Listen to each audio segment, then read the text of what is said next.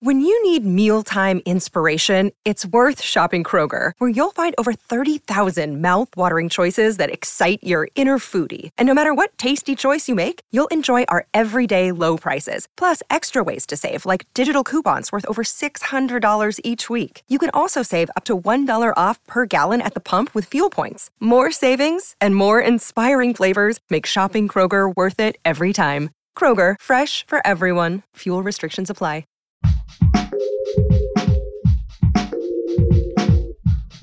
What if you could become a better person, not by working harder, but by taking one small step a day? And not because you're a bad person now, but because there's something inside you that's ready for more. How to Be a Better Person gives you one tiny step a day you can take to be the person you want to be. My mission? To help you live your best life. Hi, and welcome to How to Be a Better Person. I'm Kate Hanley, your host and author of the book How to Be a Better Person. This week on the podcast, I'm talking about how to make the holidays less stressful because they can be a tough time for so many reasons. Maybe spending time with your family doesn't make you feel good. Maybe you have a tendency to go overboard and really wear yourself out, and they leave you feeling depleted and unappreciated. Maybe you feel pressure to have one particular holiday experience that just doesn't jive with your reality. Maybe you wish you could avoid them altogether, but every song on the radio and ad on TV reminds you. Maybe you lost someone you love recently or around this time, and the thought of having a holiday without them is making you sad. It's all legitimate, and I hope this week of episodes will help you experience the holidays in a different way this year one that feels better to you. Today, I want to talk specifically about how to navigate family gatherings. And to help with that, I'm interviewing Amy E. Smith, a life coach and communications specialist who specializes in all things self worth and confidence. Amy has been on the show before sharing how to enforce a boundary without being a jerk. Her e workbook is called Stand Up for Yourself Without Being a Dick so I think you can see right there that she's given this topic some serious thought. Let's find out what she's got to share. Amy, I'm so excited to have you here, especially especially because so many people need to hear what we're going to talk about today. Myself included at times. So I'm really excited to talk to you. Thank you so much for having me. I'm excited to chat. So, what is it about holiday gatherings with family that can really make them a, like a stress sandwich? Well, I think for many of us, and perhaps you can relate to this as well, it's almost as though as soon as we are around our family of origin, we revert back to all of the the triggers and the traumas that we experienced in our youth. And so even if we've done so much personal development work or a lot of study and work on ourselves, we get placed back into this immersive experience that reminds us of things that we have tried to overcome, right? And when you're immersed in that again, it's so easy to go back to some of our old defense mechanisms, right? So we learn a lot of tactics to stay safe with our family, like for example, it could be a situation where perhaps you had a sibling who had a lot of medical needs, let's say. And so you learned that in order to get any type of attention or to get your needs met, you became a complete perfectionist. Maybe if I can have flawless grades or be the best in my class, then maybe I'll get some attention from my parents. So even if you've gotten through a lot of perfectionist tendencies or people pleasing or other different types of defense mechanisms that we employ, going back into that situation can make it feel like, oh my gosh, I need all these, the approval of my family, or I need to show off how great I'm doing. So we, we, tend to revert back to how we used to operate. So when that and that incurs just a shit ton of stress. Not to mention that the whole thing is stressful, right? all the obligations and if I need to cook this type of thing or do this type of gift or be around this particular person. So there's sort of a culmination of stress too that I think happens. Totally. And then you throw in alcohol, Right. maybe some food that doesn't make you feel good because you're overeating, because you're trying to comfort yourself or swallow your emotions or whatever. And then you get really tired. And yeah, there's just there's a lot going on. So let's talk about how we can change what we do even before we go to the event that will help things get off on a better foot. Yeah, that's a great question. There's sort of a process that I typically advocate people going through, and I, I just simply call it gearing up. And it's a way in which you can prepare yourself for whatever might happen at any of these given events. So, the first thing that I want you to consider is is who do I want to be in this environment?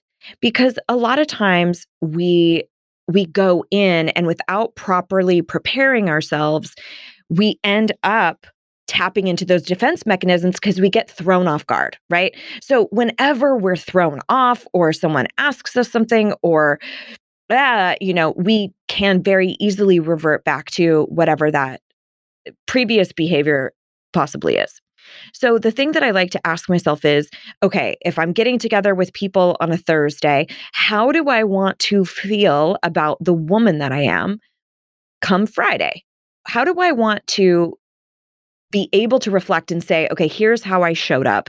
I'm proud of the way that I handled myself. Because a lot of times we think if we're at odds with somebody or we're not necessarily connected, that the only way for the event to be successful is if they see it your way or you see eye to eye or something like that, which is it is rare, right? So if instead we change the barometer of success to everybody agreeing with me or us being on the same page to simply what you can control, which is how you show up, that can allow you to kind of keep your side of the road clean so that when you wake up that next day you go okay i'm i'm really proud of the woman that i was. So that's just sort of a more of a meta perspective.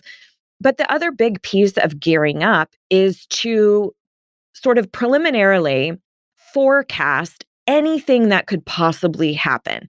It could be things that you think are likely that a brother might say. Like maybe your uncle always asks you for money, or there's always a conversation about politics or about religion or about something that you're really uncomfortable about. Or maybe it's even boundaries around, I'm not discussing my body. You know, people asking you if, if you've gained weight or lost weight or, you know, bullshit like that, where you know, you might have to boundary up around, oh, you know, my body's actually not up for discussion or debate or, you know, whatever. So, so there could be sort of a myriad of things that that are transpiring. So, if you can get ahead of that and say, okay, it's really likely that this will come up. Okay. And just have this huge huge list. And then on next to that, so perhaps do that in one column and then in the second column next to that, write out specifically how you want to respond. And we can talk about a couple of different instances if you'd like, but uh, really crafting sort of your go to response. And then once you have that, practice it, say it over and over again in front of the mirror, pretend that you're actually delivering it. A lot of the stuff that my students or my clients start saying and start speaking up for themselves with are phrases that they've quite literally rehearsed. Because you have to know that we're fighting against decades and decades of instinct to either people please, to run away, to be combative and adversarial, right? So if we want to handle ourselves in a different way, we have to map out exactly what that would look like and then actually practice it. Mm, that's so smart. And I would run through a couple of different scenarios, and I want to do that, but I've got to take a quick break first. Sure. We'll be right back. Another day is here, and you're ready for it. What to wear? Check. Breakfast, lunch, and dinner? Check. Planning for what's next and how to save for it? That's where Bank of America can help. For your financial to dos, Bank of America has experts ready to help get you closer to your goals. Get started at one of our local financial centers or 24 7 in our mobile banking app. Find a location near you at bankofamerica.com slash talk to us. What would you like the power to do? Mobile banking requires downloading the app and is only available for select devices. Message and data rates may apply. Bank of America and a member FDIC. Okay, and we're back. Amy, you were talking about right before the break where we can sort of prepare mentally before you head into a situation with your family, thinking about some of the things people might say to you that you know is kind of likely for them to happen. Like, you know, someone's probably going to make a comment about your body or your life or what have you. And you were suggesting rehearsing what you might say back to that person. Could you walk us through one or two of those things in particular and give us an example of something that you might keep in your back pocket that you could say? Sure. One of the things just to kind of know as sort of a new rule to ad- adopt for yourself is that just because you are asked a question doesn't mean that you have to answer it. So, for example, if you are going through any any type of hardship, either you left school, you're going through a divorce, you've eh, suffered a miscarriage. There's been any number of really taxing things that have happened for you that you don't necessarily want to discuss. Sometimes really well-meaning family, they don't know anything else to bring up except marital status, are you going to school, you know? And so they might be really well-meaning, but it still could be something that's very off-putting for you. So they say something like, "Oh, so how are you? How are things going with the the separation or how have you been since the, you know, the miscarriage, etc." And in those situations, our instinct is okay, if I've been asked a question, that must mean I have to answer it. Absolutely not. You do not. People used to ask me all the time, when are you going to have a baby? When are you going to have a baby? And I would just say, you know what, to be really honest with you, that's not something that I want to discuss. I truly hope that you can understand. Now, depending on how close I am with them, you know, because sometimes family uh, just people we see literally on holidays. so it depends. It depends how intimate or how close you are with them. But you can quite simply say, Thank you so much for asking. To be really honest with you, it's been quite rough. So it's something that I, I really don't want to get into. But what I'd love to hear is how is it going with the baseball team that you've been a part of, right? Like changed the subject, but just shut that shit down. Now, sometimes it can be aggressive. It can be asking you why you voted the way you did or wanting to bring up current really difficult political topics. My personal stance on that, and this is going to vary depending on everybody listening, is I am more than happy to have an educated, thoughtful discussion with somebody about that as long as respect is the baseline for me, I would say, you know what, I'm happy to get into this with you, but I do want to just have this this baseline that no matter what, we're going to be kind and respectful to one another. Right? Now, some people will come at you very accusationally or rude or make make comments that are actually straight up offensive. Right? We obviously have a lot of divisive stuff happening with racial injustice and all sorts of things that are changing in for many marginalized identities. So for me, one of the mantras that I keep sort of as a, a governing concept is to not allow my silence to make me a liar, which means if somebody says something offensive in my company, I don't necessarily need to get into a full blown conversation with them about it, but I sure as shit am not going to allow that to go without me I'm not going to feign my being complicit basically. I'm not going to be complicit to something like that. So, what that might sound like is you know what? I actually don't share that opinion and I would appreciate it if you wouldn't talk like that around me. Or, you know what? It, clearly, I don't share the opinion that all of you are sharing. So I'm going to just politely excuse myself from this conversation, right? But so you don't necessarily have to get into the debate. You can quite simply say, I don't agree or I find that highly offensive. Whether you mean that or not doesn't really matter. it's just really requesting, please don't speak like that in front of me, or I, I find that really offensive.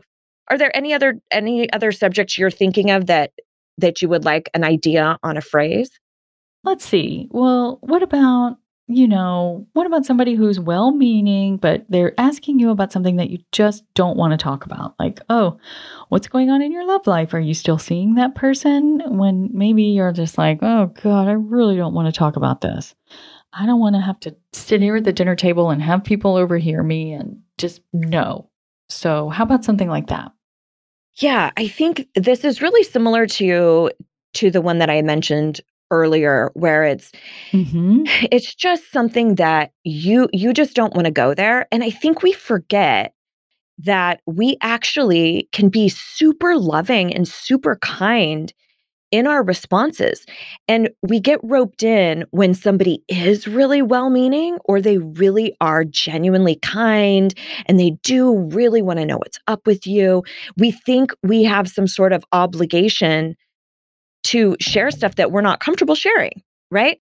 That's why it's it's so imperative that when you when you do speak back to them that you speak from a really kind place. So i think that vulnerability in these situations is the best card to play. And here's what i mean by vulnerability. By saying you know what? I really really appreciate you asking and i know that comes from such a great place. I'll be honest with you. This is the vulnerability part i'll be really honest with you that is a topic that I've been really having a difficult time with. So, if it's all the same to you, I would really prefer to talk about something else. But thank you for asking, right? Like, if you can have that little bit of softness and vulnerability in the declining, that can go a long way. I'm not saying vulnerably share what they're asking. I'm just saying let them know that it's a vulnerable topic for you. And for that reason, you would like to move on. Yes. Amy, we're almost at time, but I just want to ask you quickly before we go. Do you have anything we can keep in mind that would help us actually enjoy ourselves at these gatherings? You know, instead of thinking about how to protect ourselves or, you know, not get upset, but maybe be a little bit more proactive so that we could walk out of there and think, like, that was actually cool. Yes. I'd love to hear your thoughts about that. Absolutely. Well, one of my favorite tactics with this is to think about like if you visualize or think about watching yourself on a movie or uh, in a play or something like that where you're kind of voyeuristically observing yourself how would you want to describe that character? And this could also be a part of the gearing up process. So if I would want to say, okay, that woman right there, that character on the screen, she is confident, but she's joyful, she's loving, she's kind, and start thinking about what are those character traits? And then work on embodying them. So, what would it look like if this entire day was about connection or was about curiosity, was about kindness? You know, how might your behavior change? how might that inform how you engage with other people? So that's just sort of a, a small little tactic you can use. Just and and it's also quite a bit of uh, personal power because you're kind of going, here's who I intend to be, and here's how I want to show up.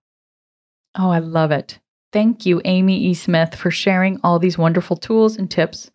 For folks who'd like to connect with you and hear more from you, where can they find you?